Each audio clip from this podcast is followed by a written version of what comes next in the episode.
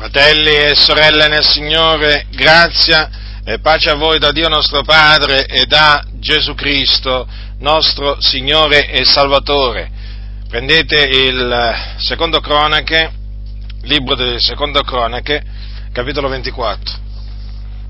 Capitolo 24 del libro Secondo Cronache. Così è scritto. Leggerò gran parte del capitolo, quasi tutto praticamente. Joas aveva 7 anni quando cominciò a regnare e regnò 40 anni a Gerusalemme. Sua madre si chiamava Sibia da Bersiba. Joas fece ciò che è giusto agli occhi dell'Eterno durante tutto il tempo che visse il sacerdote Jehoiada.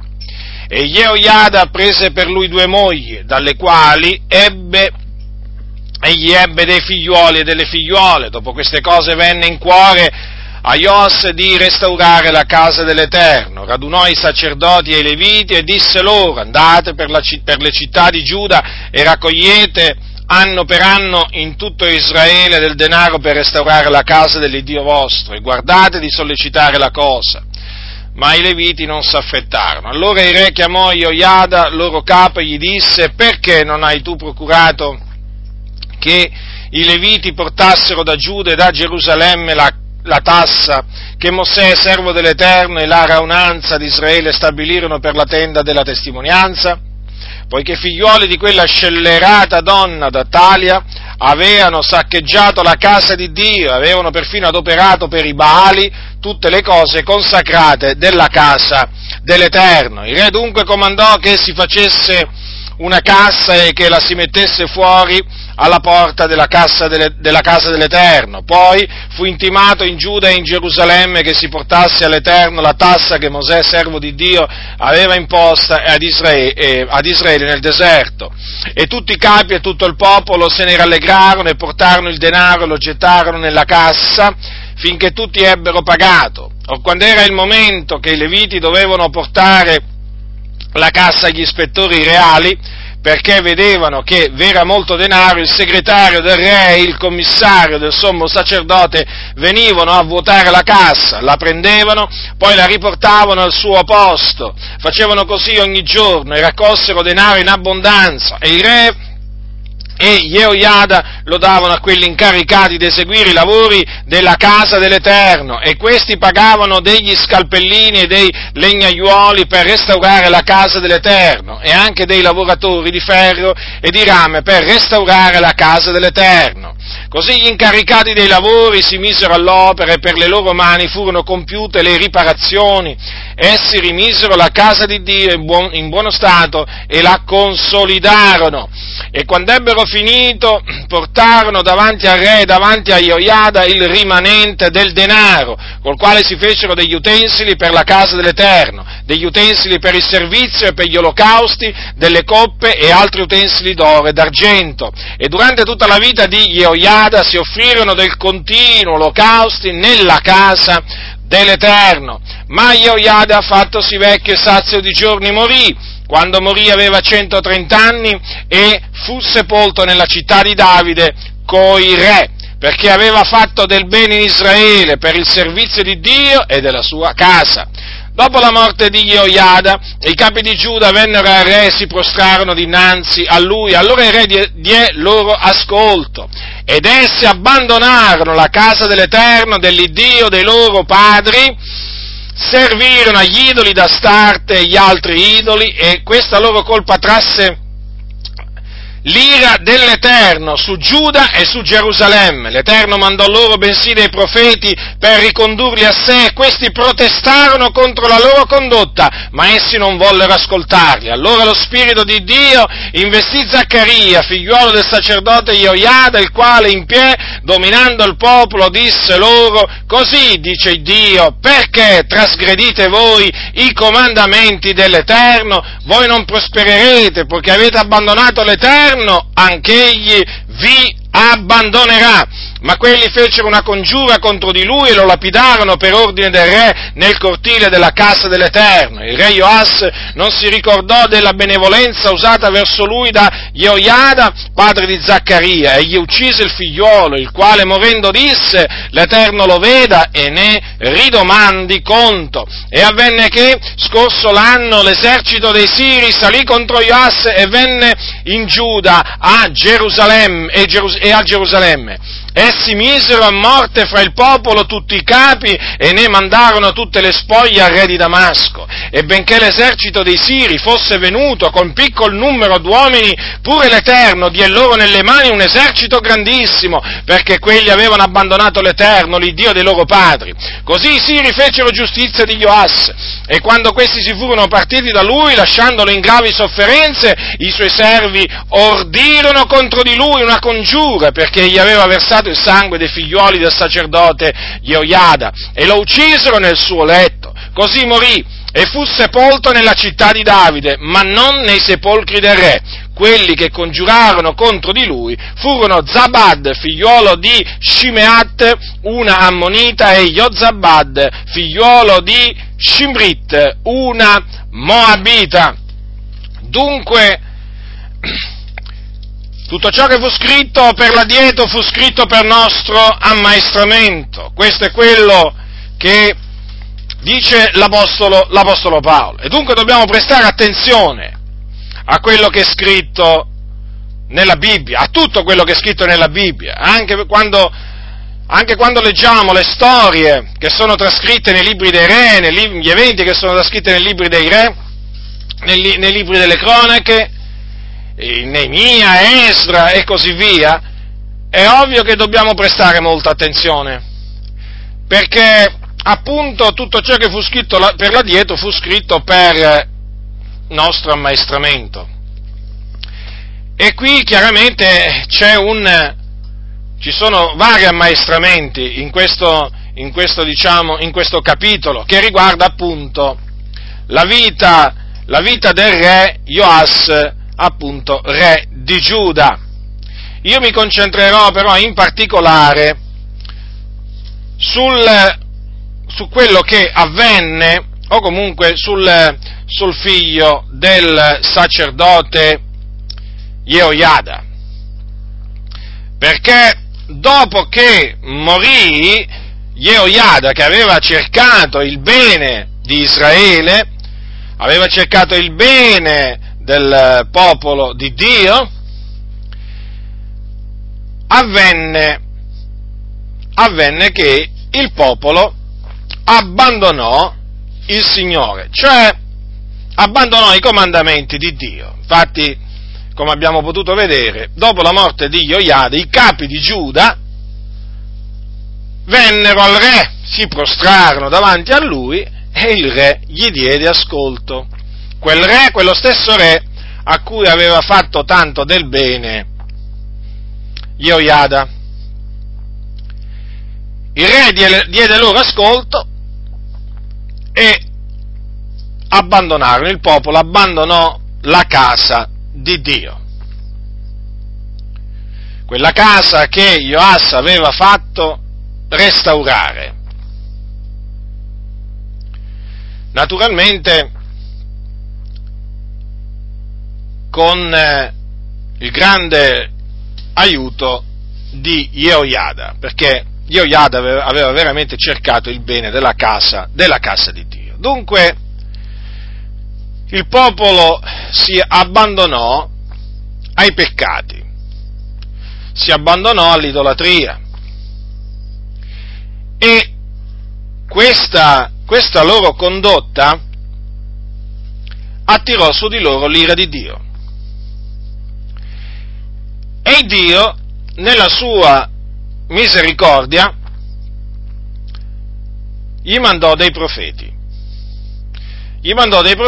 per esortarli a ravvedersi, a convertirsi, affinché tornassero all'osservanza dei comandamenti di Dio. E i profeti di Dio protestarono contro la condotta malvagia del popolo. Ma il popolo non volle ascoltare i profeti di Dio. Indurò la sua cervice, si ostinarono in cuor loro, rifiutando quindi di prestare attenzione a quello che i profeti dicevano loro da parte di Dio. Allora avvenne che lo Spirito di Dio investì Zaccaria, che era figlio del sacerdote Joiada, il quale in piè, dice la Bibbia, dominando il popolo, disse loro: così dice Dio, perché trasgredite voi i comandamenti dell'Eterno? Voi non prospererete, poiché avete abbandonato l'Eterno, anch'egli vi abbandonerà. E queste stesse parole le voglio rivolgere a tutti coloro che in mezzo alla Chiesa dell'Iddio vivente hanno rigettato i comandamenti di Dio, se li sono gettati dietro le spalle, o possiamo anche dire se li sono messi sotto i piedi. Prendono piacere nel trasgredire i comandamenti di Dio. È il loro diletto. Il loro diletto non è meditare nella legge del Signore giorno e notte, il loro diletto non è mettere in pratica la parola di Dio, il loro diletto non è fare il bene, procacciare il bene degli altri, è tutt'altro. Quindi questo messaggio è rivolto ai ribelli che abbondano in mezzo alla Chiesa di Dio. Perché trasgredite voi i comandamenti dell'Eterno? Voi direte: quali comandamenti? Questi che adesso vi elencherò, e badate bene che non sono tutti, ma questi sono i comandamenti in cui voi prendete piacere a trasgredire. La Bibbia dice, e questo è un comando: non andate in Egitto.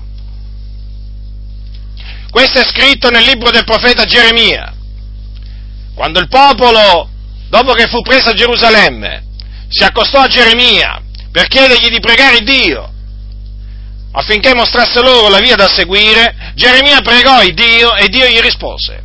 E tra le parole che Dio incaricò Geremia di dire al popolo ci furono queste: non andate in Egitto. E invece voi siete andati in Egitto. A chi mi rivolgo? A voi credenti che fate parte delle chiese valdesi, delle chiese battiste e anche delle assemblee di Dio in Italia, come pure della chiesa apostolica in Italia. Siete scesi in Egitto, cosa significa? Che vi siete andati a rifugiare all'ombra di Faraone. Siete scesi da Faraone per fare un'intesa con Faraone ed avere da lui la protezione, protezione naturalmente che è messa per iscritto in una legge che praticamente non è altro che la legge che sancisce l'intesa che voi avete fatto con lo Stato italiano. Chi prima, chi dopo, voi avete fatto questa intesa con Faraone. Chiamerò così lo Stato perché naturalmente, chiaramente non è Faraone in senso letterale, però chi conosce la Bibbia sa appunto che quando diciamo Faraone intendiamo dire il capo dello Stato, comunque chi è a capo dello Stato, potremmo dire anche Cesare, comunque usiamo l'espressione Faraone perché nell'Antico Testamento appunto al popolo di Israele era stato vietato di scendere in Egitto, e quindi chiaramente per noi usiamo questo linguaggio, diciamo, per comodità. E dunque voi avete trasgredito questo comandamento, attirando su di voi l'ira di Dio, già l'ira di Dio, quella in cui non credete naturalmente, perché voi non credete che Dio vi può castigare, certo, Dio è buono, voi dite, Dio è amore, certo, e chi lo nega, ma Dio è anche un vendicatore, che non terrà il colpevole per innocente, e voi siete colpevoli di essere scesi in Egitto, all'ombra di Faraone. Vi ho detto appunto che vi siete attirati l'ira di Dio su di voi. Quantunque voi pensiate di avere fatto una cosa giusta nel cospetto di Dio, sappiate invece che avete fatto una cosa malvagia nel cospetto di Dio, perché Dio ha pronunziato dei guai contro coloro che scendono in Egitto in cerca di aiuto, e voi siete appunto scesi in Egitto proprio a fare questo, siete scesi in Egitto in cerca di aiuto, vi siete messi con lo Stato per avere dallo Stato protezione, aiuti di ogni genere, favori di ogni genere, tra cui anche denaro, chiamato l'8 per 1000 in questa nazione. Il profeta Isaia disse da parte di Dio queste parole al popolo ribelle: guai a quelli che scendono in Egitto in cerca di soccorso e s'appoggiano su cavalli e confidano nei carri, perché sono numerosi, e nei cavalieri perché molto potenti, ma non guardano al Santo di Israele e non cercano l'Eterno. Eppure anche egli è savio, fa venire il male e non revoca le sue parole, ma insorge contro la casa dei malvagi e contro il soccorso degli artefici di iniquità. Or gli egiziani sono uomini e non Dio, i loro cavalli sono carne e non spirito, e quando l'Eterno stenderà la sua mano, il protettore inciamperà, cadrà il protetto, e periranno tutti assieme.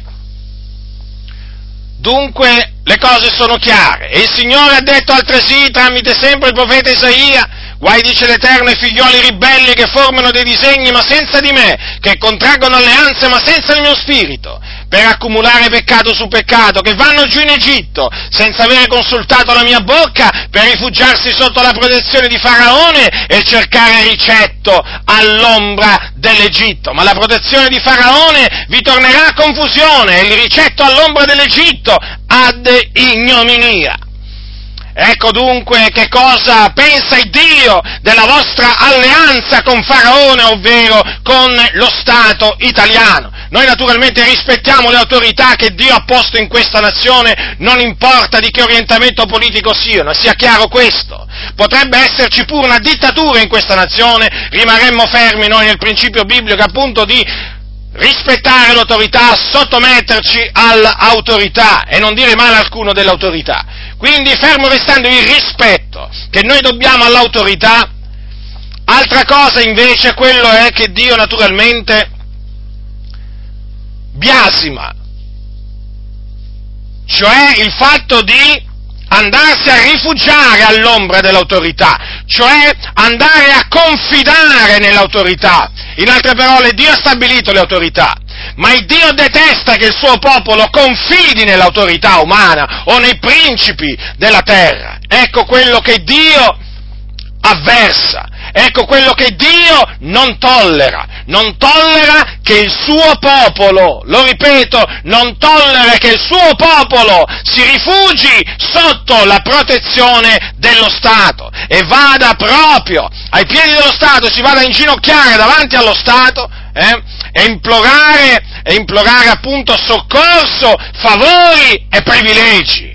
Questo il Dio lo detesta, ed è bene che voi lo sappiate, perché facendo questo, sappiate bene, vi siete attirati l'ira dell'Eterno contro di voi. E quando si dice l'ira dell'Eterno, stiamo parlando dell'ira di colui che ha fatto i cieli e la terra, il mare e tutto ciò che è in essi, il grande Dio, l'Iddio vivente e vero, di cui voi veramente vi siete veramente, come si può dire, vi siete fatti beffe, vi siete fatti beffe, o meglio, pensate di esservi fatti beffe, pensando che il Signore alla fin dei conti,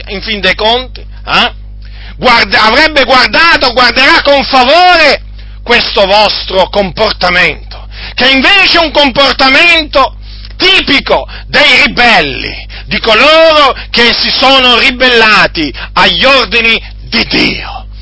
E dunque avete fatto questa intesa con lo Stato, da voi tanto bramata e tuttora bramata da quelli che ancora non l'hanno raggiunta, perché in Italia naturalmente il vostro cattivo esempio che avete dato, e chiaramente oramai sono in procinto di seguirlo tanti altri, perché oramai ci sono altre associazioni evangeliche che vogliono fare la medesima cosa, anche loro vogliono andarsi a rifugiare sotto la protezione dello Stato, anche loro vogliono fare un'intesa con lo Stato, già un'intesa, e questa intesa naturalmente lo Stato la concede a determinate condizioni, che chiaramente lo Stato prescrive determinate condizioni. Prima di tutto chi vuole fare un'intesa con lo Stato deve avere il riconoscimento giuridico, quindi altro passo di disubbidienza che molti fanno, perché il Signore appunto non accetta queste cose, perché da nessuna parte c'è scritto che la Chiesa deve avere il riconoscimento giuridico da parte dello Stato, nella maniera più assoluta. È giusto che la Chiesa sia conosciuta dallo Stato, ma assolutamente questo riconoscimento giuridico non è qualche cosa che rientra nella volontà di Dio per la sua Chiesa. Quindi dopo aver ottenuto il riconoscimento giuridico, allora se questa associazione avrà i requisiti per ottenere l'intesa con lo Stato, allora la otterrà. Certamente c'è tutta una procedura che dura del tempo, ma poi alla fine lo Stato la concede. Ora, questa intesa con lo Stato è di una gravità enorme. Perché cosa significa? Significa non guardare più al Signore. Infatti lo abbiamo visto, il Signore quali parole dure ha verso coloro che scendono in Egitto in cerca di aiuto e s'appoggiano sui cavalli, confidano nei carri, nei cavalieri. Cosa dice il Signore? Non guardano al Santo di Israele, certo, perché adesso voi non guardate più al Santo di Israele, voi guardate ai cavalli, ai cavalieri, ai mezzi materiali che vi offre appunto lo Stato con cui avete fatto questa intesa. Voi non guardate all'Iddio vivente, è vero. Voi quando dite guarda Gesù mentite sapendo di mentire, perché voi siete i primi che non guardate a Gesù, il quale non si rifugiò all'ombra delle autorità a quel tempo, nella maniera più assoluta, non fece alcuna intesa con le autorità del tempo, né con Erode e né con Ponzio Pilato, e neppure con le autorità religiose, ossia col sommo sacerdote e tutto il Sinedrio. Voi dite di guardare a Gesù, siete dei bugiardi, mentite sapendo di mentire, perché voi siete ribelli, voi non guardate al Santo, voi non guardate né al figliuolo e neppure al padre. Il figliuolo quando era sulla terra ha agito per ordine di Dio, ha fatto ciò che era gradito a Dio, ha fatto veramente una vita irreprensibile, è lui l'esempio da seguire, l'esempio del capo della Chiesa, del fondatore della Chiesa, ma voi l'esempio di Cristo ve lo siete gettato dietro le spalle, siete dei ribelli, per questo l'ira di Dio vi siete attirati. Non cercano l'Eterno, sì, non cercate l'Eterno voi, chi cercate? Cercate l'uomo politico di turno, il senatore, o il deputato, o valdese, o metodista, o magari di qualche altra denominazione, anche cattolico, per voi fa lo stesso. Cercate i massoni, ecco chi cercate, sì, pure quelli, perché per voi è lecito allearsi con la massoneria.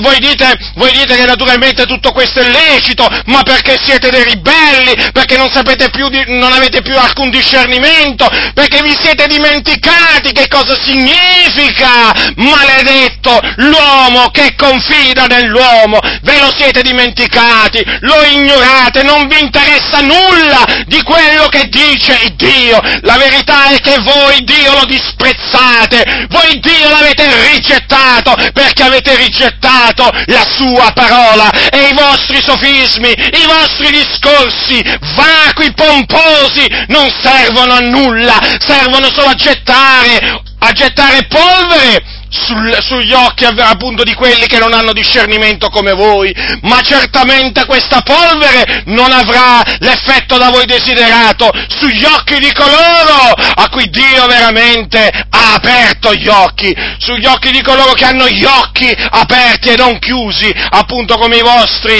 amici ribelli. Già, non guardate al Signore voi, non cercate il Signore, perché tanto avete lo Stato adesso dalla vostra parte, voi potete fare una telefonata e chiamare il senatore, potete chiamare magari anche il Presidente della Repubblica, voi adesso guardate a chi? Guardate all'uomo, guardate all'autorità, cercate l'autorità, e poi avete persino la sfacciataggine di dire guardiamo a Gesù. A quale Gesù state guardando? Ma a quale Gesù state guardando? Certamente non al Gesù di cui parla la Sacra Scrittura. Lui guardò esclusivamente all'Iddio e Padre suo, lui si appoggiò esclusivamente all'Iddio e Padre suo, non si appoggiò appunto sullo Stato di allora, non sulle autorità di allora. Voi invece sì, avete veramente rinnegato l'esempio di Cristo Gesù. Voi parlate di Gesù, ma siete delle persone indegne, non siete degne neppure di nominare il nome di Gesù, perché voi Gesù lo disprezzate, perché se voi apprezzaste Gesù, voi seguireste il suo esempio, voi fareste quello che lui ha fatto, ma non lo fate. Lui sì che guardò a Dio, lui sì che cercò la faccia di Dio, ma voi non fate niente di tutto questo.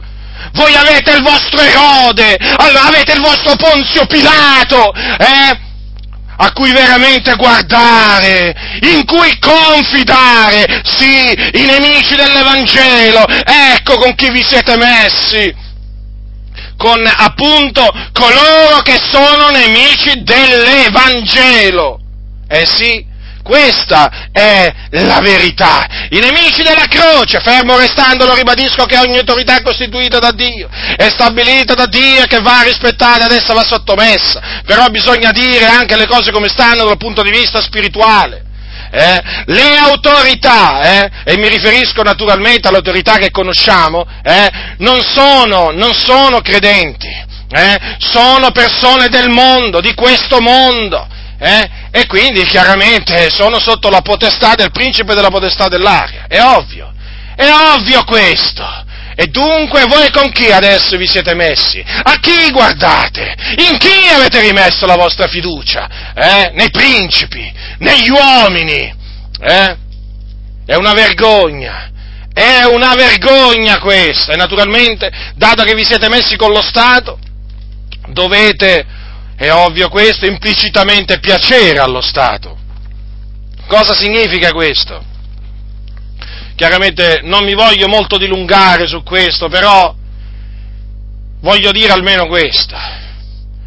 Quello che è implicito in questa intesa con lo Stato è che voi naturalmente teniate il silenzio assoluto contro il peccato.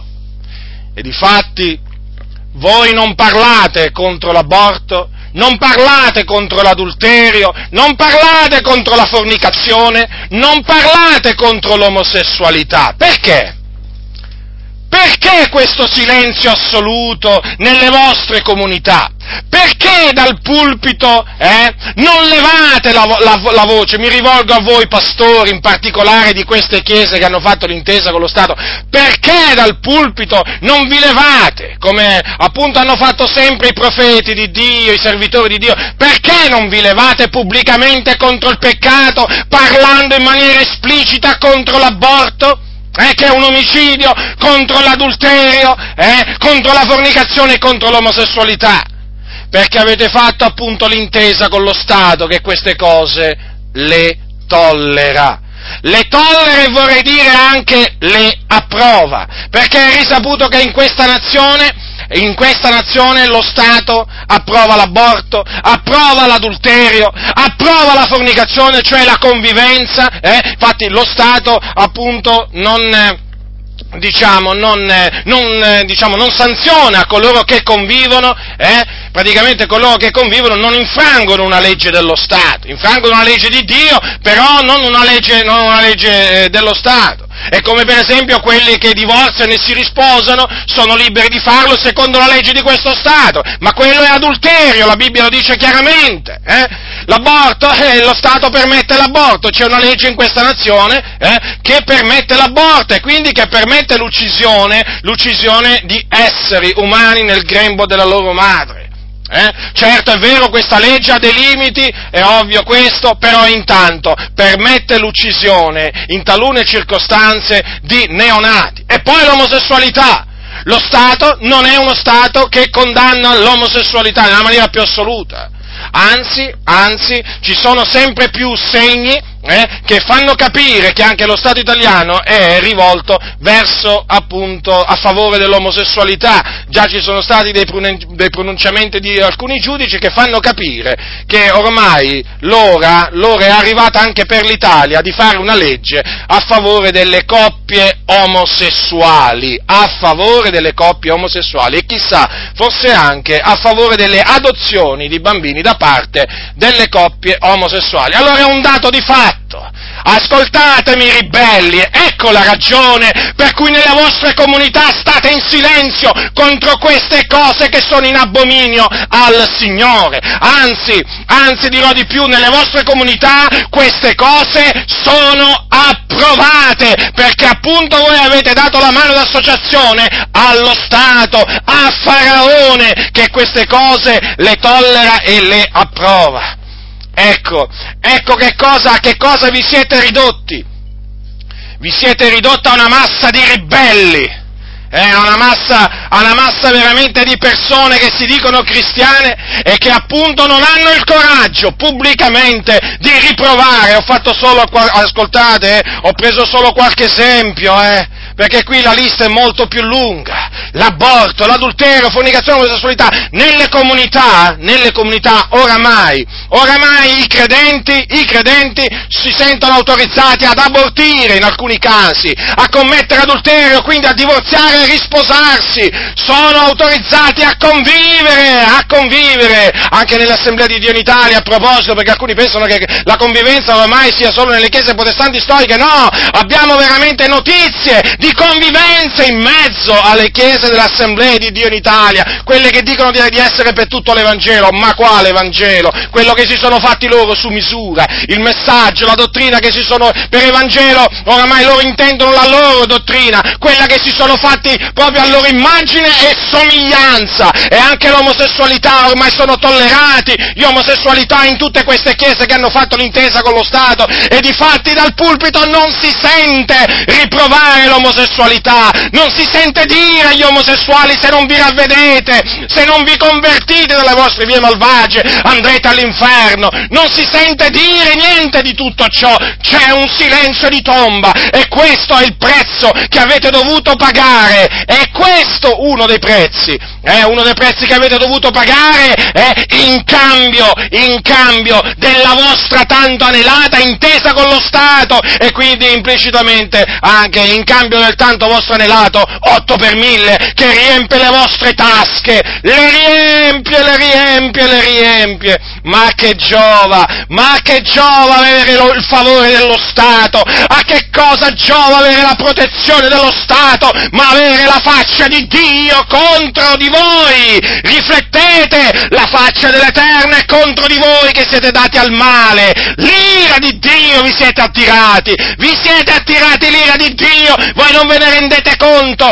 perché appunto il vostro cuore ingannevole vi seduce, il nemico vi ha sedotti, il vostro cuore oramai è diventato insensibile, duro come una pietra, e noi siamo qui veramente con l'aiuto di Dio per cercare veramente di spezzarlo con la parola di Dio, affinché veramente vi ravvediate e tornate al Signore e rompiate questa alleanza diabolica che avete fatto con lo Stato, ossia con Faraone.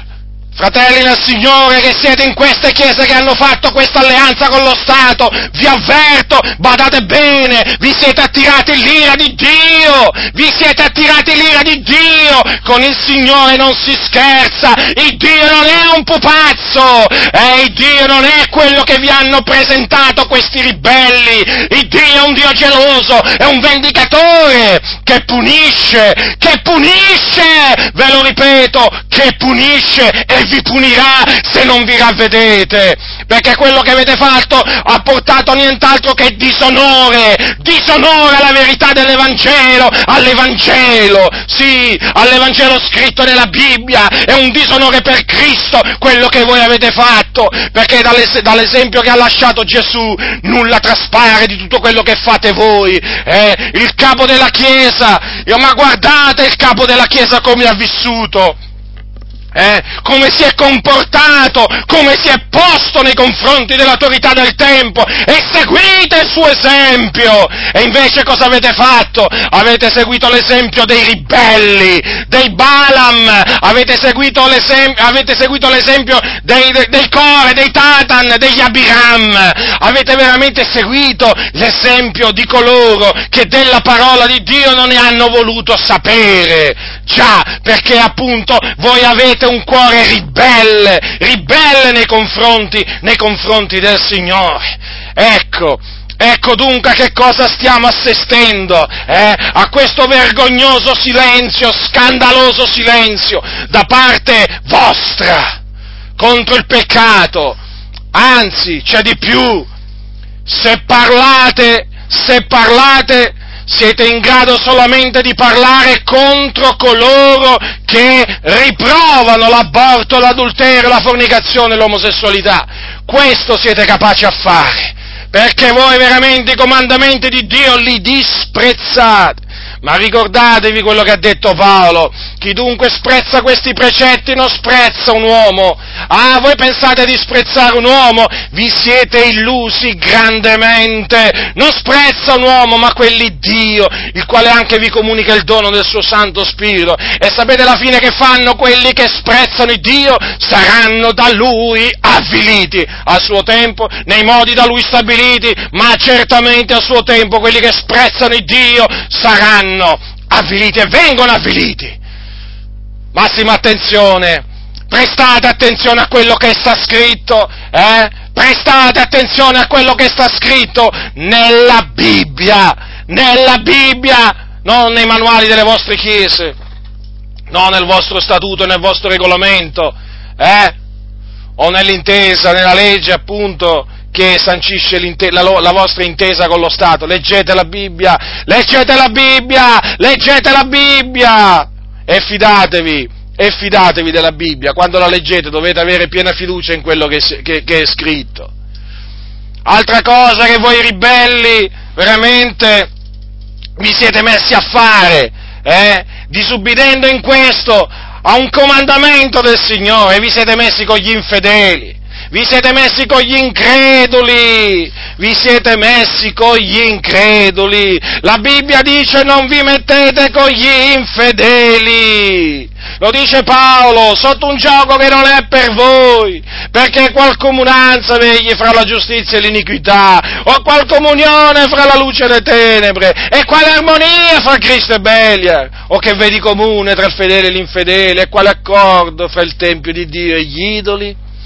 Allora, cosa dice la Sacra Scrittura? Che non c'è comunione tra la luce e le tenebre, tra il Tempio di Dio e gli idoli, e invece voi cosa avete fatto?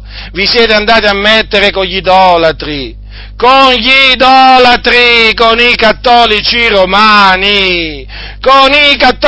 romani, adesso camminate a braccetto, sulla via che mena a San Pietro a Roma, ad ascoltare l'Angelus, perché fra poco vi ritroveremo a Piazza San Pietro, ad applaudire a quell'uomo vestito di bianco chiamato Papa, che è un anticristo, che è un falso ministro di Cristo. Vi vedremo fra poco all'Angelus in Piazza San Pietro ad applaudire, a chiamare quell'uomo Santo Padre. Fra poco lo chiamerete anche così voi, già se non lo fate già di nascosto. Ecco, siete sulla strada di Roma che mena appunto a San Pietro, al Vaticano, a Città del Vaticano, uno dei stati più potenti del mondo, ma anche uno dei stati più malvagi del mondo, dove regna la malvagità, l'ingiustizia, la menzogna. Uno stato che si è macchiato di crimini nel corso della storia, ma di quanti crimini, di quante abominazioni, I papi, il papato ha le mani grondanti del sangue dei martiri, e voi avete dato la mano a questo impero del male, dove regna la malvagità, che è sotto la potestà del diavolo. Vi siete messi con loro, adesso partecipate alla settimana di preghiera per l'unità dei cristiani. Quale cristiani? Gli idolatri non sono cristiani, gli idolatri non sono cristiani. Quelli che dicono l'Ave Maria non sono cristiani, sono mariani. Quelli che si vanno a confessare al prete non sono cristiani, sono dei peccatori che hanno bisogno ancora di ravvedersi, di avere le proprie iniquità perdonate dal sangue mediante la fede in Cristo, cancellati dal sangue di Gesù Cristo. E invece voi che fate? Vi siete messi proprio a fare ecumenismo, vi siete alleati con gli infedeli. Sì, voi che avete fatto l'intesa con lo Stato, e che c'era da aspettarvi di buono? Che c'era da aspettarsi di buono da gente ribelle come voi? Un po' di lievito fa lievitare tutta la pasta, e quindi dopo un'alleanza ne avete fatta un'altra, e questa volta con il Vaticano, con i nemici della croce, anche qui nemici della croce. Come il Vaticano nemico della croce? Sì, nemico della croce di Cristo, certamente, perché la croce di Cristo è stata seppellita dal Vaticano. E sì, è stata seppellita la parola della croce sotto quel cumulo di menzogne, di eresia, di perdizione che è il cattolicesimo. E voi invece che fate? Vi siete dati all'ecumenismo. Andiamo a trovare i nostri fratelli cattolici, andiamo a partecipare alla settimana di preghiera per l'unità dei cristiani. Già. Eh sì, vi hanno proprio presi proprio per bene, Vi hanno presi proprio col guinzaglio, adesso vi tengono proprio stretti proprio col guinzaglio, e voi andate nelle loro cattedrali, e naturalmente dopo previo accordo con i responsabili appunto della basilica, della cattedrale, insomma col vescovo, insomma, che fate? Voi fate la vostra predica, Voi fate la vostra predica incentrata sull'unione che ci deve stare tra noi e i cattolici. Ecco, siamo tutti fratelli, vogliamoci bene, il Dio è buono, E questo è il messaggio che voi andate a portare in questi templi di idoli, e mediante il quale vi siete fatti amici i preti, il Don Carlo di turno ve lo siete fatto amico, il vescovo di turno, il cardinale di turno,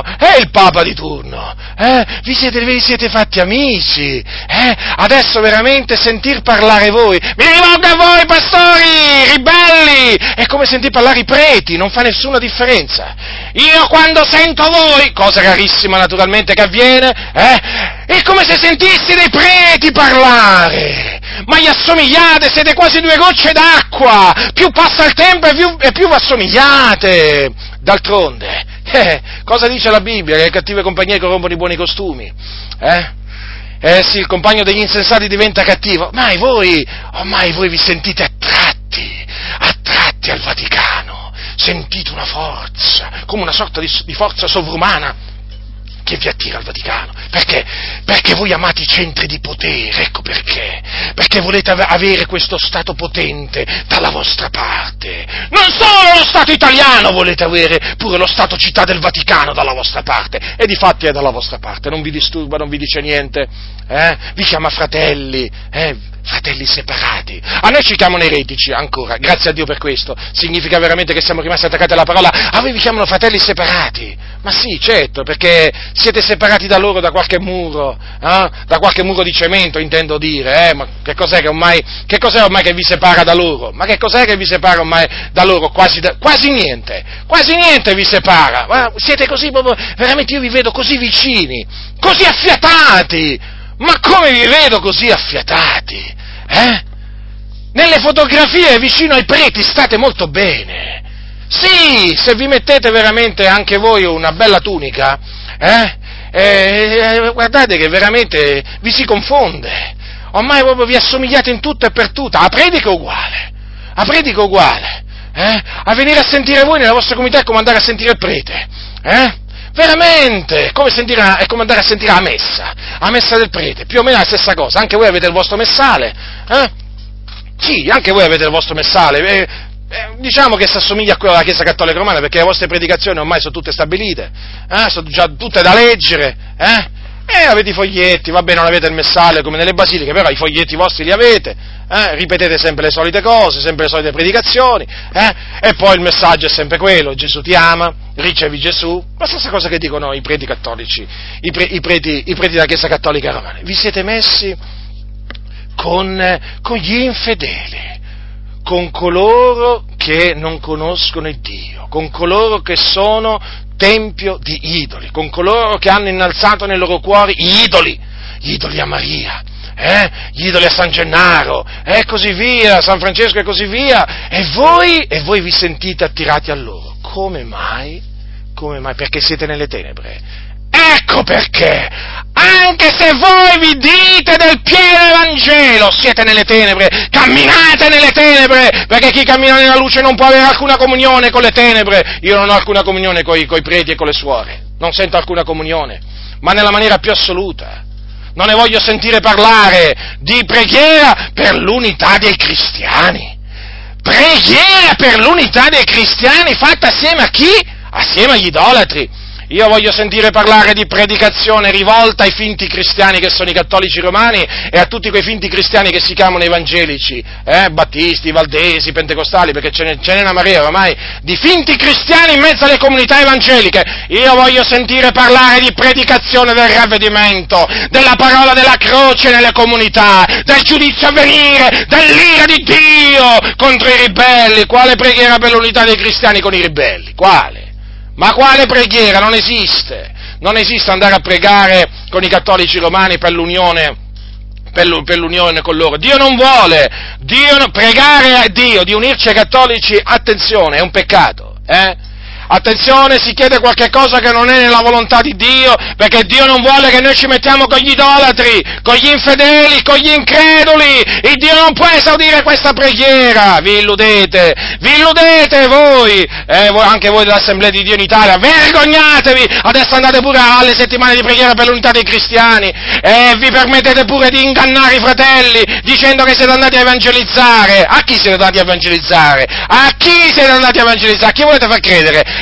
che siete andati a evangelizzare i cattolici romani. A noi certamente non riuscirete a farcelo credere, riuscirete a farlo credere ai soliti veramente ignoranti, perché di cui sono piene le vostre comunità. Quelli ormai, anche se gli dite che gli asini volano, vi diranno a me, tranquillo, crederanno a tutto quello che voi gli direte, perché ormai sono come si potrebbe dire, come ipnotizzati, sì, ormai sono sotto un tale torpore che voi pastori ribelli vi potete permettere appunto di dirgli quello che voi volete, tanto loro ci crederanno. Ma sappiate che c'è un Dio vivente e vero che sta aprendo gli occhi a tanti, Ormai avete perso ogni credibilità, ormai veramente tanti fratelli hanno capito che siete come i preti, anzi, forse siete dei preti veramente travestiti da pastori, sì, probabilmente voi siete dei cattolici travestiti da evangelici. Credo che molti di voi non siano mai nati di nuovo, ecco perché si sentono attirati al Vaticano,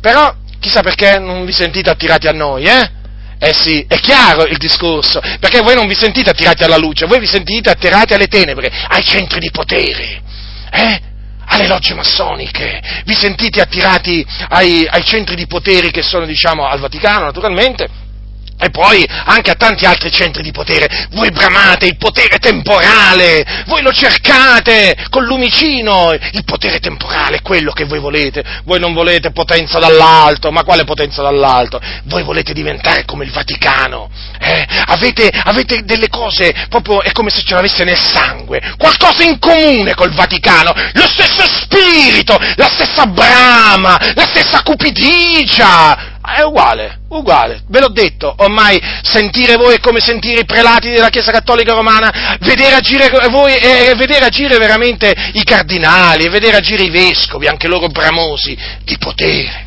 e ne hanno accumulato parecchio nel corso del tempo, oltre a potere anche ricchezza, naturalmente, perché voi sapete che il Vaticano ha veramente smisurate ricchezze proprio un po' per tutto il mondo, e anche voi state accumulando, e poi naturalmente la definite opera di Dio, state correndo dietro veramente le ricchezze, voi volete avere veramente beni immobiliari di gran prezzo, lussuosi, che attirano lo sguardo del viandante, di colui che passa per la strada, deve rimanere colpito dal vostro locale di culto, così colpito che si deve sentire attirato a entrare dentro. Pensate un po' voi, vergognatevi voi che vi siete veramente messi sulla strada che mena al Vaticano, quindi avete violato la parola di Dio, vi siete messi con gli infedeli sotto un giogo che non è per voi, un giogo che non è per la Chiesa,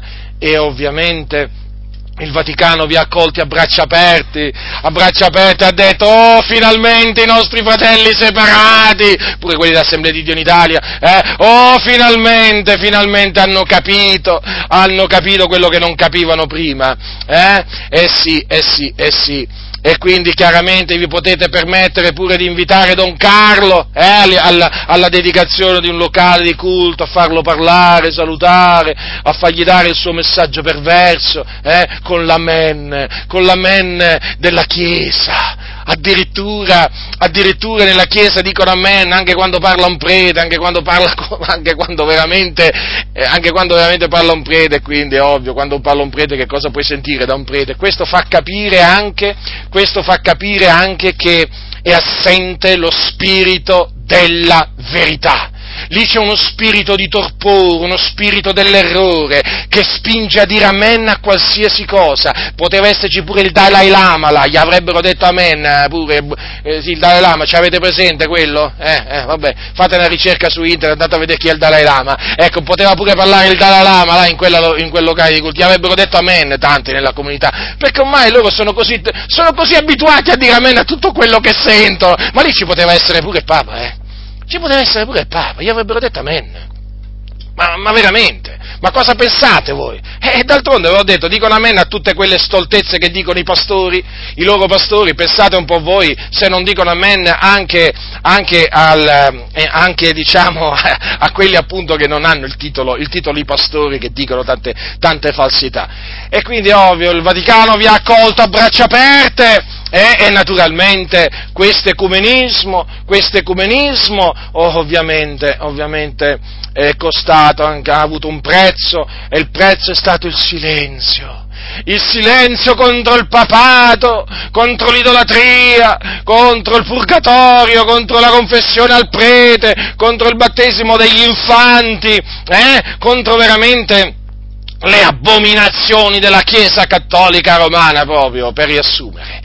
Infatti, voi state in silenzio, perché voi non volete fare polemica, vi capisco, d'altronde che fate polemica con gli amici, agli amici si vuole bene, vero? Agli amici gli si deve voler bene, voglio dire, i vostri amici preti, vescovi, cardinali, il vostro amico vestito di bianco, il cosiddetto Papa, voglio dire, no, non potete sentirvi di fare polemica con loro, vi hanno così tanto aiutato, vi hanno aiutato ad avere la cosiddetta libertà religiosa, vi hanno aiutato ad avere l'intesa con lo Stato italiano, perché mettersi a fare polemica con i vostri amici? No, certo, voi non fate polemica con i vostri amici cattolici romani, no, voi non li giudicate, no, voi dite il giudizio appartiene solo a Dio, e chi sei tu che ti permetti di dire che il Papa va all'inferno? Non ti permettere, sai,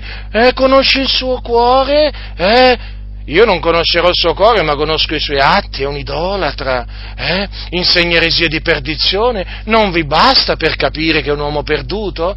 Se voi andate da Ratzinger, ancora Ratzinger, vabbè, comunque sia, da Ratzinger al prossimo, comunque sia, chi sarà, se voi doveste incontrare Ratzinger da qualche parte, molto difficile, comunque non si sa mai, e voi gli fate questa domanda, ma tu sei sicuro di essere salvato? Guardate che vi risponderà che non è sicuro, è così, ve lo dice lui, non volete credere nemmeno a lui. I cattolici, quando io gli faccio questa domanda, mi rispondono sempre che non sono sicuri della loro salvezza, perché non sono salvati. Quando chiedo loro, avete la vita eterna? No, non possiamo dirlo. È ovvio. Perché? Perché non sono dei nostri. Non sono dei nostri. Quindi, proprio dalle loro stesse parole, noi comprendiamo che non sono salvati. E invece voi, addirittura voi, lì praticamente li coprite, li incoraggiate a rimanere dove sono, e quindi li incoraggiate ad andare all'inferno, perché praticamente voi non sapete se loro sono perduti, ma vedi tu, loro lo sanno e voi non lo sapete. Qui c'è veramente qualche cosa di molto grave, cioè coloro che dovrebbero avere discernimento, non ce l'hanno, e quelli appunto che voi dite che non vanno giudicati, perché chi te lo dice a te che non siano salvati, dicono noi non siamo salvati. Allora, come stanno le cose? Stanno che siete dei ribelli, a voi evangelici mi sto rivolgendo a voi, siete dei ribelli, anche voi dell'Assemblea di Dio in Italia, siete proprio dei ribelli, voi amate la ribellione, procacciate la ribellione contro Dio, quindi noi li giudichiamo, i cattolici romani, dalle loro stesse parole, oltre che naturalmente in base ai loro, diciamo, alle loro opere, ma proprio dalle loro parole, perché lo dicono loro stessi di non essere salvati, di non avere la vita eterna. Lo dicono loro stessi che stanno facendo di tutto per guadagnarsi il perdono di Dio e la vita eterna, lo dicono loro, l'ho sentito io con le mie orecchie, ma voi a me non mi credete, ma credo che non credete a questo punto nemmeno ai cattolici romani quando parlano, voi veramente non credete a quelli che vi dicono la verità, voi credete a quelli che vi dicono le menzogne, avete proprio questo spirito che vi spinge a credere alle menzogne, che non è lo spirito della verità, sapete, è lo spirito dell'errore, e voi vi illudete di essere nella verità, quando siete nell'errore, cioè se non riuscite a discernere una pecora da una capra, evidentemente avete un grosso problema di discernimento, Certo, avete gli occhi chiusi, state dormendo, svegliatevi prima che sia troppo tardi, quindi il Vaticano praticamente in questa maniera, dandovi l'amicizia, ha comprato il vostro silenzio. Infatti adesso non menzionate più nemmeno la parola Chiesa Cattolica Romana, come se nella Bibbia ci fosse proprio il comandamento di non nominare la Chiesa Cattolica Romana. Voi non la nominate nemmeno, la chiamate religione ufficiale, la religione tradizionale. Cioè, ma veramente, qui siamo veramente al ridicolo, vi coprite di ridicolo, veramente, oramai siete diventati una barzelletta, il diavolo si fa beffe di voi, ma non lo volete ancora capire che il diavolo si fa beffe di voi? Ma il diavolo si rallegra quando vi vede e vi sente parlare, perché oramai veramente vi siete alleati con i nemici della croce, oramai veramente siete su quella strada che porta veramente a San Pietro, ai piedi del cosiddetto Papa, e quindi il Vaticano è riuscito con la sua astuzia, e il Vaticano, quanta d'astuzia veramente, guardate che ha pochi rivali, è riuscito a comprare il vostro silenzio. Infatti voi state in silenzio, non confutate la Chiesa Cattolica Romana, assolutamente, voi non esortate i cattolici romani a ravvedersi dei loro peccati, a convertirsi dagli idoli a Dio, no, assolutamente, poi non gli parlate dell'inferno, men che meno, dell'ira di Dio, men che meno, no, assolutamente. E il massimo che gli potete dire è Gesù ti ama, vabbè, ma quello ve lo dicono pure i preti. Gesù ti ama. Avete mai sentito i preti dire Gesù ti ama agli evangelici? Lo dicono. Gesù ti ama. Ecco, quindi voi andate d'accordo proprio coi preti, chiaramente. Questo silenzio ovviamente grida forte, perché siete diventati dei codardi, paurosi.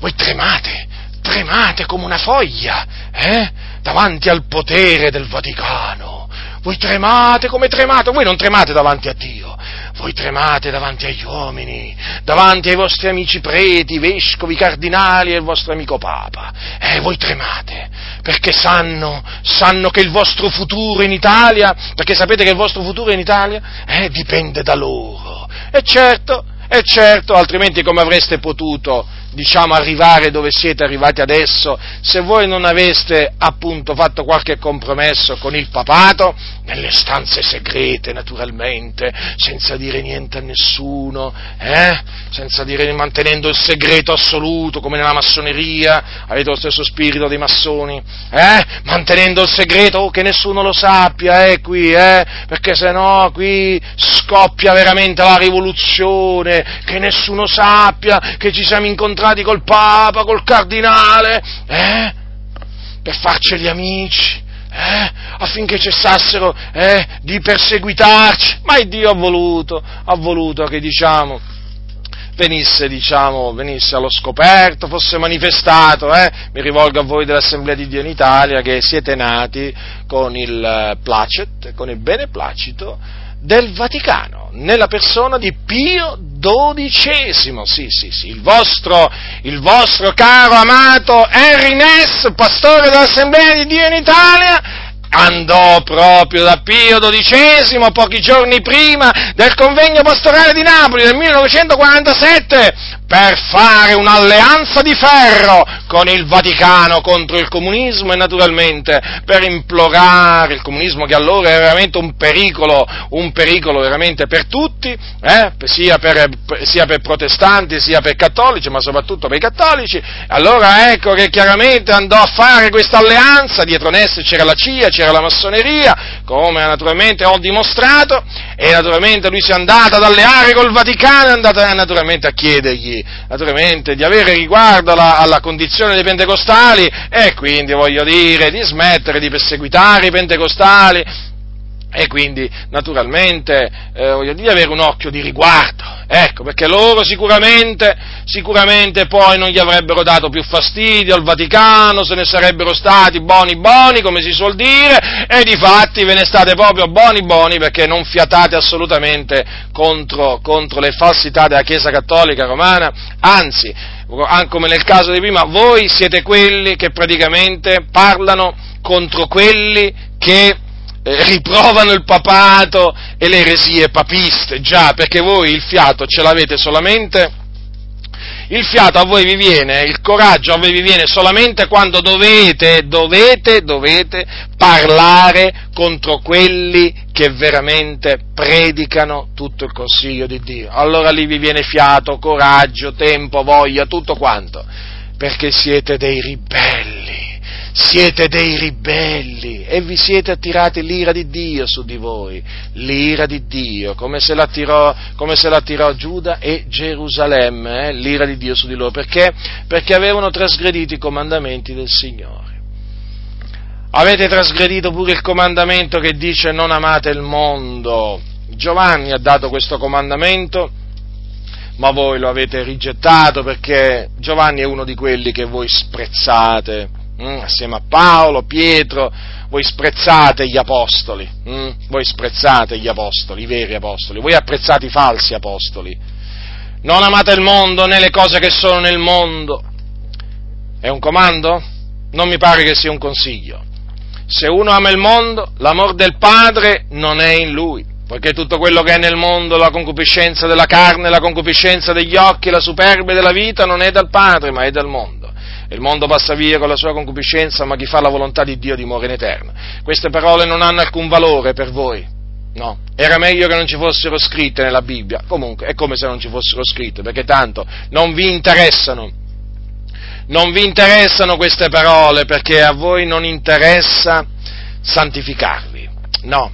A voi non interessa la santificazione, voglio dire quella pratica, perché la parola santificazione ogni tanto ancora la pronunziate, però è priva di qualsiasi significato, perché voi nella pratica la santificazione la disprezzate. Basta vedere come trattate e come vi ponete nei confronti di quelli che si santificano, cioè di quelli che non amano il mondo, di quelli che rinunziano alle mondane concupiscenze, ai piaceri della vita. Ecco, basta vedere come voi vi comportate nei confronti di costoro per capire che voi veramente a voi non interessa nulla della santità, nulla, ma proprio veramente nulla. Siete dei ribelli. La Bibbia dà un comandamento, che è quello di essere santi, ma voi assolutamente questo comandamento lo rigettate, e i fatti parlano chiaro, perché voi amate il mondo, amate le cose che sono nel mondo.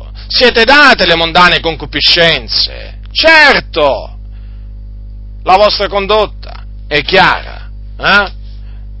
Ogni estate vi dovete precipitare in mutande, voi uomini e naturalmente le vostre mogli in mutande e reggiseno. Io li chiamo così, invece che il costume, li voglio chiamare proprio così, per farvi capire veramente che è la stessa cosa, eh? Vi precipitate al mare, sotto l'ombrellone, naturalmente con la Bibbia vicino, perché voi andate al mare a rilassarvi, certamente a rilassarvi, con la benedizione del pastore, naturalmente, con una bella preghiera fatta dal pastore, prima che voi partiate per le vacanze. Fratelli, preghiamo il Signore per Tizio e Caio, che stanno per andare in vacanza. Non lo menzionano il mare, però si capisce la maggior parte dei casi la vacanza significa a mare. Preghiamo il Signore che li benedica, che gli dia un bel periodo di riposo, e dove vanno a prendersi la tentarella, a divertirsi là assieme a quelli del mondo, nelle piscine, e vanno là al mare, vanno nei laghi a divertirsi, a ridere e scherzare, a godersela proprio la vita, eh? Poi tornate al locale di culto e vi alzate naturalmente. La prima cosa che dite: sia lodato il Signore. Certamente il Signore deve essere lodato, ma voi dovete essere ripresi, biasimati. E lodato per che cosa? Perché lodate il Signore? Vergogna. Lodate il Signore perché vi ha permesso di corrompervi, vi ha permesso di seguire l'andazzo di questo mondo, vi ha permesso di darvi i piaceri della vita, Ecco perché lodate il Signore, perché vi ha permesso di fare i vostri comodi. Questo è praticamente il messaggio che voi date. Naturalmente con il beneplacito dei vostri pastori che diranno Amen, Il pastore dice amen quando sente queste testimonianze. Già, siete dei ribelli, voi e i vostri pastori, trasgredite proprio anche qui un comandamento del Signore, molto chiaro, l'Apostolo Paolo esortava i santi a rinunziare all'impietà, alle mondane concupiscenze, per vivere in questo mondo santamente, giustamente e piamente, E invece voi pastori ribelli cosa fate? Esortate il popolo di Dio, dando il cattivo esempio naturalmente, a corrompersi.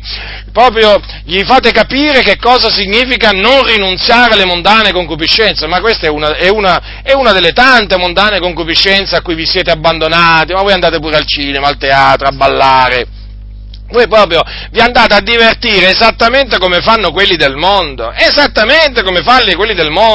avete più o meno gli stessi gusti, né più né meno, perché ormai vi siete conformati al mondo. La Bibbia dice non conformatevi al presente secolo, ma voi veramente queste parole, voi le ignorate, voi le rigettate, ma perché queste sono parole che veramente se osservate per voi sarebbero veramente, come dire, una piaga, no, non è possibile, no, e allora chiaramente rifiutate appunto di ubbidire ai comandamenti del Signore.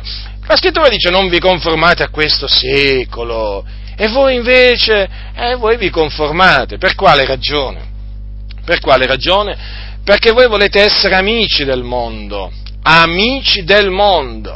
certo, perché oramai lo spirito di prostituzione che è in voi vi spinge non solo ad allearvi con lo Stato, a confidare nell'uomo, ad allearvi col Vaticano, ma proprio vi spinge proprio ad allearvi col mondo proprio in generale, con quelli del mondo. Voi volete essere loro amici, volete essere ben visti, volete che di voi si parli bene, volete essere elogiati, invitati nei circoli, nei salotti, alle radio del mondo, e quindi dovete fare il tifo per il Napoli, dovete fare il tifo per quel giocatore di calcio, dovete fare queste cose. Poi naturalmente dovete anche amare la politica, come si conviene a dei ribelli, perché vi dovete fare amici anche lì il politico locale, ovvio, no? Se no come potete portare avanti l'opera di Dio senza l'amicizia del mondo? Ribelli, la Bibbia dice che chi vuole essere amico del mondo si rende nemico di Dio. Vi siete resi nemici di Dio in questa maniera, nemici di Dio. Se un giorno siete stati amici di Dio, lo sapete che siete diventati nemici di Dio, ma non tremate solo al pensiero che la Bibbia vi dichiara nemici di Dio, ma tremate, umiliatevi nel cospetto del Signore, ribelli, prima che sia troppo tardi. Giacomo diceva: chi dunque vuole essere amico del mondo si rende nemico di Dio. Le persone come voi, la Bibbia le chiama gente adultera, siete degli adulteri, avete commesso adulterio, avete tradito lo sposo, vi siete messi con un'altra donna. Sì, avete commesso adulterio con il mondo, in questo caso appunto questa donna è il mondo che vi ha portato lontano, veramente. Ah, che tristezza, come uno sposo veramente che, è come uno sposo, no? O meglio, una sposa che tradisce, in questo caso una sposa che tradisce il proprio sposo, no? Voi in questo caso, come sposa di Cristo, avete proprio tradito lo sposo, ecco, avete tradito lo sposo e vi siete messi con un altro uomo, ecco, sì, la giusta definizione, vi siete messi con un altro uomo, col mondo in questo caso, già, vi siete messi col mondo, adesso volete piacere al mondo, non più a Cristo, voi volete piacere al mondo, e infatti non volete essere perseguitati dal mondo a motivo di Cristo, dello sposo. Avete sì l'amicizia del mondo, ma avete anche l'inimicizia di Dio. Ecco come stanno le cose, ribelli. Ecco come stanno le cose. Ecco perché appunto protesto contro la vostra condotta. Protesterò fino a che avrò un alito di vita. affinché veramente vi ravvediate e vi convertiate dalle vostre vie malvagie. Un altro comandamento che voi volontariamente, con premeditazione, trasgredite, è quello che dice: togliete il malvagio di mezzo a voi stessi.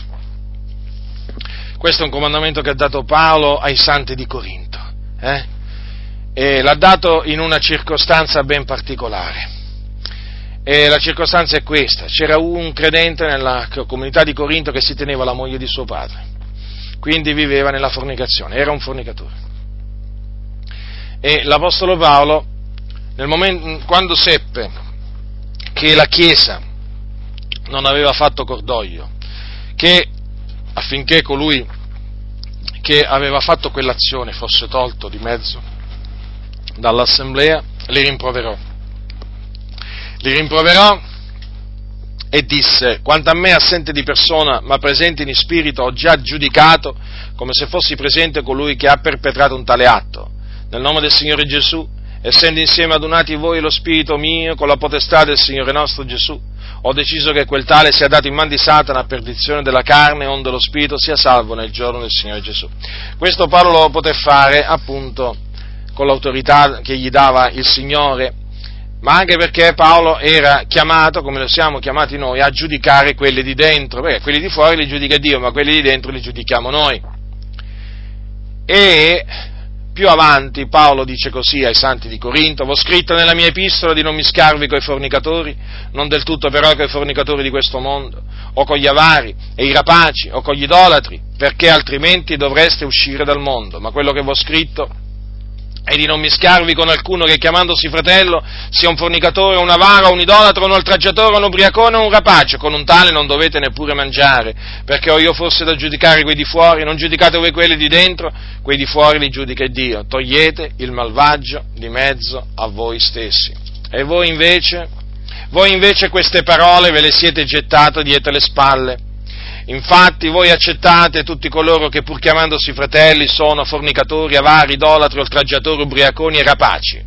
Con loro non solo ci mangiate, altro che, non solo ci mangiate, ma ci fate tutto il resto, perché siete dei ribelli. Ecco, la vostra natura è una natura ribelle, e sappiate, che io lo ribadisco, non rimarrete impuniti.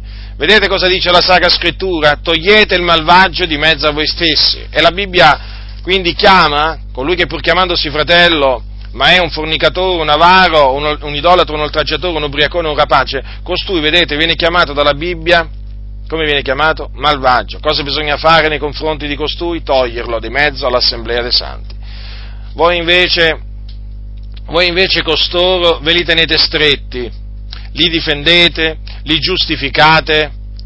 Guardate, ve lo dico in questa maniera: se in mezzo a voi c'è uno che si tiene la moglie di suo padre, voi ve lo tenete proprio tranquillamente, perché siete dei ribelli.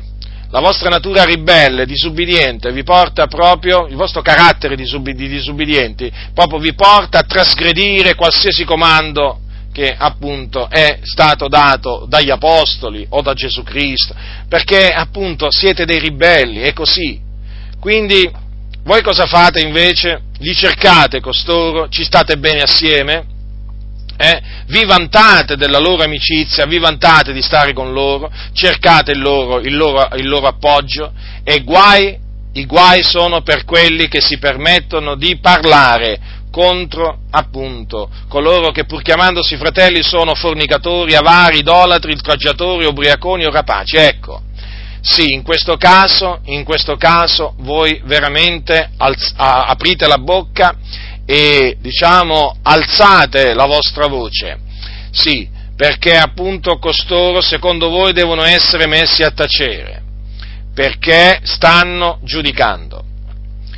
Il fatto è che stanno giudicando giustamente, con giusto giudizio, perché appunto quelli di dentro noi li giudichiamo, noi giudichiamo quelli di dentro, e peraltro siamo chiamati a esprimere un giusto giudizio, ma voi non volete assolutamente sentir parlare di giusti giudizi, assolutamente. Voi la giustizia la calpestate perché non l'amate. Voi odiate la giustizia. D'altronde, persone che rigettano i comandamenti di Dio non possono amare la giustizia di Dio. E quindi voi cosa fate? Voi vi scagliate contro coloro che sono per la purità della Chiesa, per la santità della Chiesa. Vi scagliate contro di voi e contro di loro. E naturalmente costoro sono quelli che vanno tolti di mezzo alle vostre chiese, sì, perché nei vostri conciliabili, nei vostri salotti, ormai avete concertato chi sono coloro che devono essere estromessi dalla Chiesa. Sono i giusti, sono i santi, sono i puri di cuore, sono veramente i timorati di Dio. Per loro non c'è posto nelle vostre chiese. Ed è giusto che sia così, naturalmente, perché voi, appunto, siete dati alla ribellione. E quindi da questo punto di vista è giusto che questi fratelli veramente se ne escano e si ritirino dalle vostre chiese, perché voi appunto avete sovvertito il consiglio di Dio, avete sovvertito le diritte vie del Signore. Voi adesso che cosa fate? Voi trattate i malvagi come se avessero fatto l'opera dei giusti. Sì, è proprio così. Credenti che sono fornicatori? Ma voi li abbracciate. Voi li abbracciate, che convivono, sì, voi li abbracciate tranquillamente, ci mangiate, ci dialogate amichevolmente, come se niente fosse, con coloro appunto che fornicano.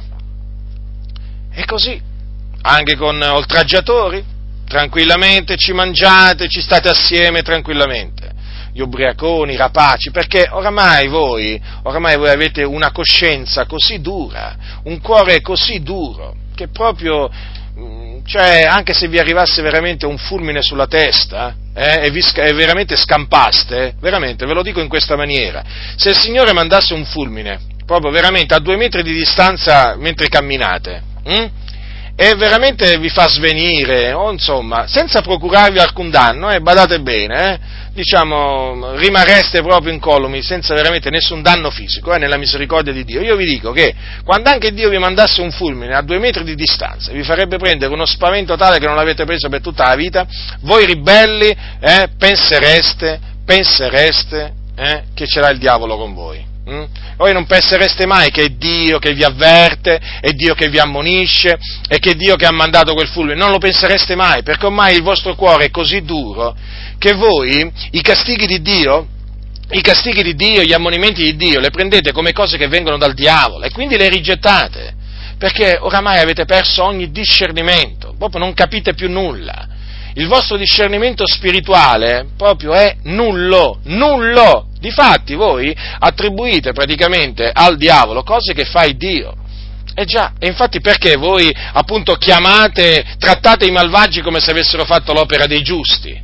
Per quale ragione?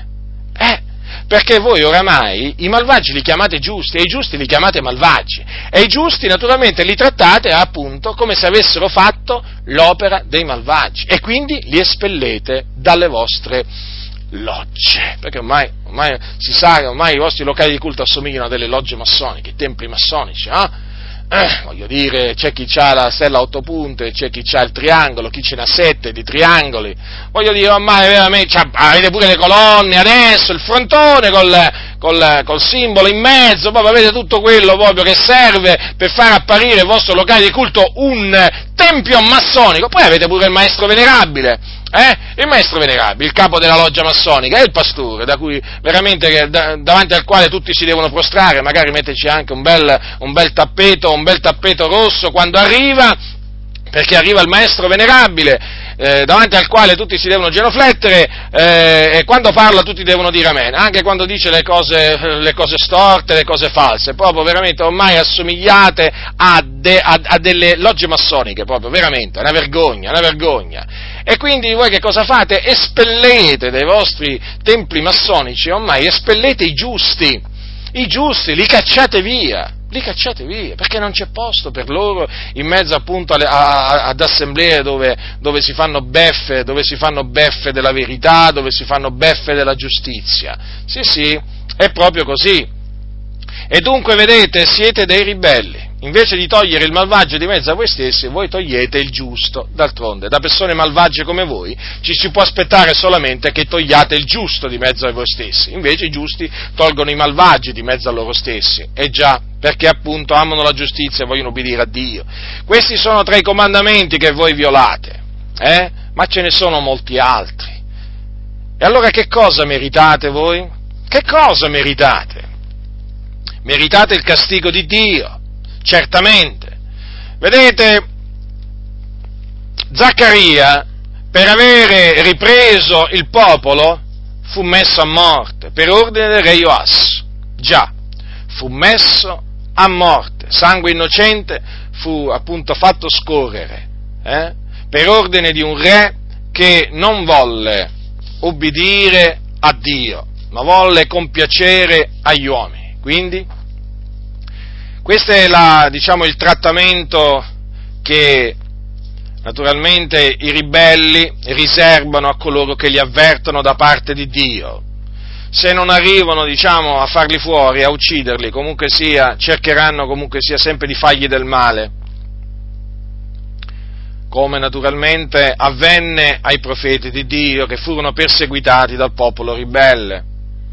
Furono calunniati, diffamati, minacciati e così via. Questo è il trattamento che viene riservato a coloro che annunziano la giustizia al popolo di Dio, a coloro che riprendono il popolo di Dio, quando va ripreso, affinché torni al Signore, perché la riprensione ha sempre come scopo quello appunto di vedere il popolo tornare al Signore. Tornare a colui dal quale si è allontanato. Questo è appunto lo scopo della mia riprensione. Ora, che cosa avvenne? Che cosa avvenne a quei ribelli? Che il Dio mandò un esercito nemico, in questo caso l'esercito dei Siri, e gli inflisse dei giudizi. Infatti, misero a morte fra il popolo tutti i capi. Considerate un po' voi il giudizio di Dio, arrivò puntuale. Quindi i capi, sì, qui dice tutti i capi, e qui stiamo parlando di quei capi che vennero al re, che erano venuti al re e si erano prostrati davanti a lui, e ai quali il re aveva dato ascolto. E cosa c'è scritto anche?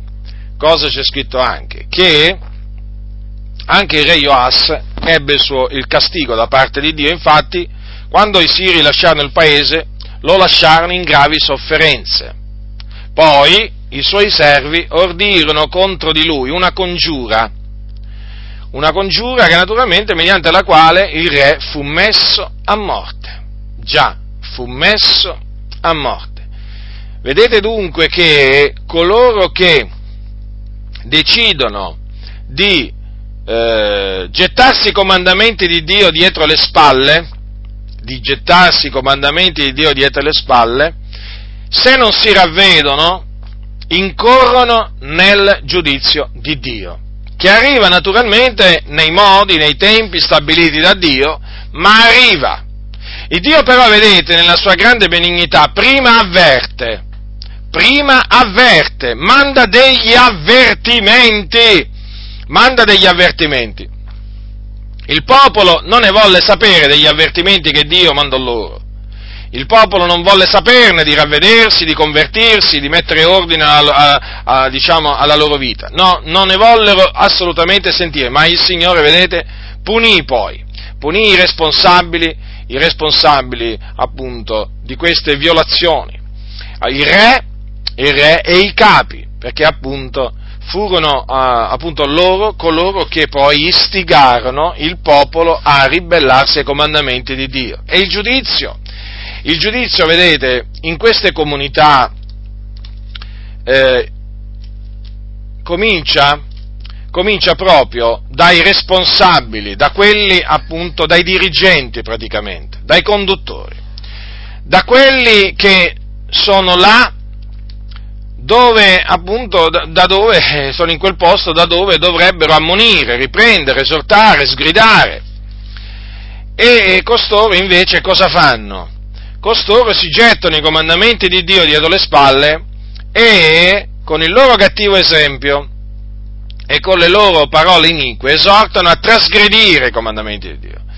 Ora il giudizio contro costoro non tarderà ad arrivare, perché Dio è giusto. Quindi ascoltatemi, voi che avete deciso di violare i comandamenti del Signore, che prendete piacere a trasgredire i comandamenti di Dio e anche a farli trasgredire, perché non solamente voi trasgredite, ma voi proprio prendete piacere nel vederli trasgredire questi comandamenti del Signore. Voi non fate cordoglio, a voi non vi si spezza il cuore, voi non vi addolorate nel vedere appunto credenti che si mettono con gli infedeli, credenti che si danno ai piaceri della vita, alle mondane concupiscenze, ma voi nella maniera più assoluta non vi addolorate, anzi voi prendete piacere nelle cose storte e perverse. Ecco, dovete sapere questo, che il giudizio di Dio è contro di voi, perché la faccia di Dio è contro di voi. Voi siete quelli veramente che state rovinando il sentiero per il quale devono camminare i giusti. E se molti fino adesso sono inciampati e sono caduti, è perché voi gli avete posto degli ostacoli davanti.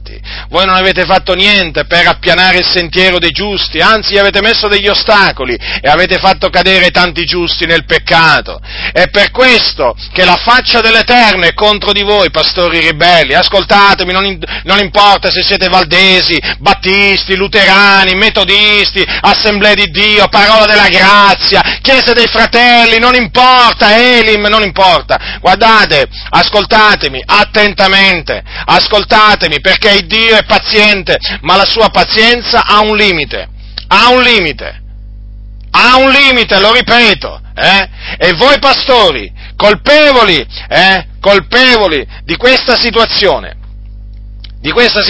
naturalmente il Dio conosce le colpe di ognuno, sappiate che la faccia di Dio è contro di voi, perché siete diventati nemici di Dio, e d'altronde siete diventati amici del mondo. Cosa pretendete?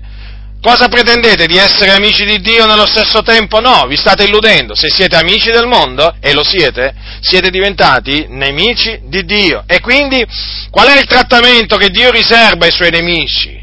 Beh, basta considerare appunto quello che c'è scritto nella Bibbia, la punizione. Basta considerare quale fu il trattamento che Dio riservò agli israeliti quando appunto si misero con i popoli stranieri, quando si allearono con i popoli stranieri, quando si conformarono ai costumi dei popoli, trasgredendo i suoi comandamenti. Fu un giudizio. Furono giudizi tremendi. Il Dio li colpì a più riprese, anche con la morte, certamente. Ovviamente il giudizio appartiene a Dio, è Lui che decide quale giudizio infliggere, però sappiate questo, non la farete franca. Voi,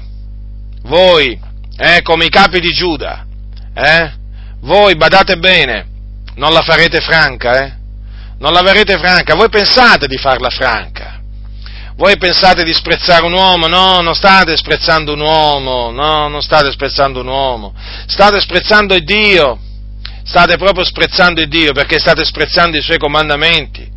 Quindi, se voi pensate di farla franca, vi state illudendo grandemente, non la farete franca, perché con Dio il colpevole non la fa franca, nella maniera più assoluta, ma riceve la condegna mercede del suo traviamento, della sua ribellione. Perché? Perché Dio è giusto, Dio è un vendicatore, e quindi le vostre calunnie, i vostri oltraggi che avete lanciato contro i giusti, la vostra ingiustizia, contro i giusti, perché vi siete veramente macchiati di gravi ingiustizie nei confronti dei giusti, degli umili, dei poveri, tutto ciò arriva il momento che vi ricadrà, e Dio la farà ricadere sul vostro capo, perché siete degni di essere castigati per questo, perché veramente deliberatamente e con piacere voi avete deciso di trasgredire i comandamenti del Signore, quindi non prospererete, non state prosperando, ma nella maniera più assoluta, a livello spirituale siete morti, siete proprio senza discernimento, non avete intendimento, non discernete il bene dal male. Come potete dire che state prosperando quando vi manca il discernimento spirituale? Siete profondamente ignoranti della parola di Dio, e certo, non potete prosperare nel Signore, perché coloro che trasgrediscono i comandamenti di Dio non possono prosperare. Ah, voi direte, ma noi abbiamo un grande locale di culto. Ma voi potete avere il più grande locale di culto, diciamo, al mondo, non significa niente. Potete essere in 50.000 in quel locale di culto, non significa niente. Sicuramente non state prosperando nel Signore. Siete veramente dei miserabili. Non ve ne rendete conto, ma lo siete, è così. Le cose stanno come dice la parola del Signore.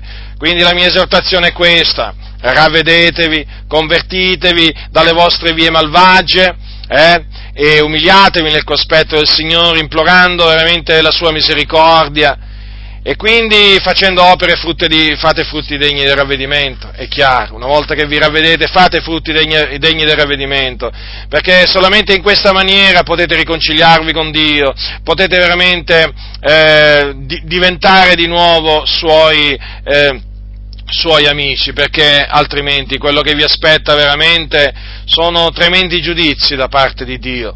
Ve lo dico questo perché questo è quello che Dio appunto dice, questo è quello che Dio dice nella sua parola.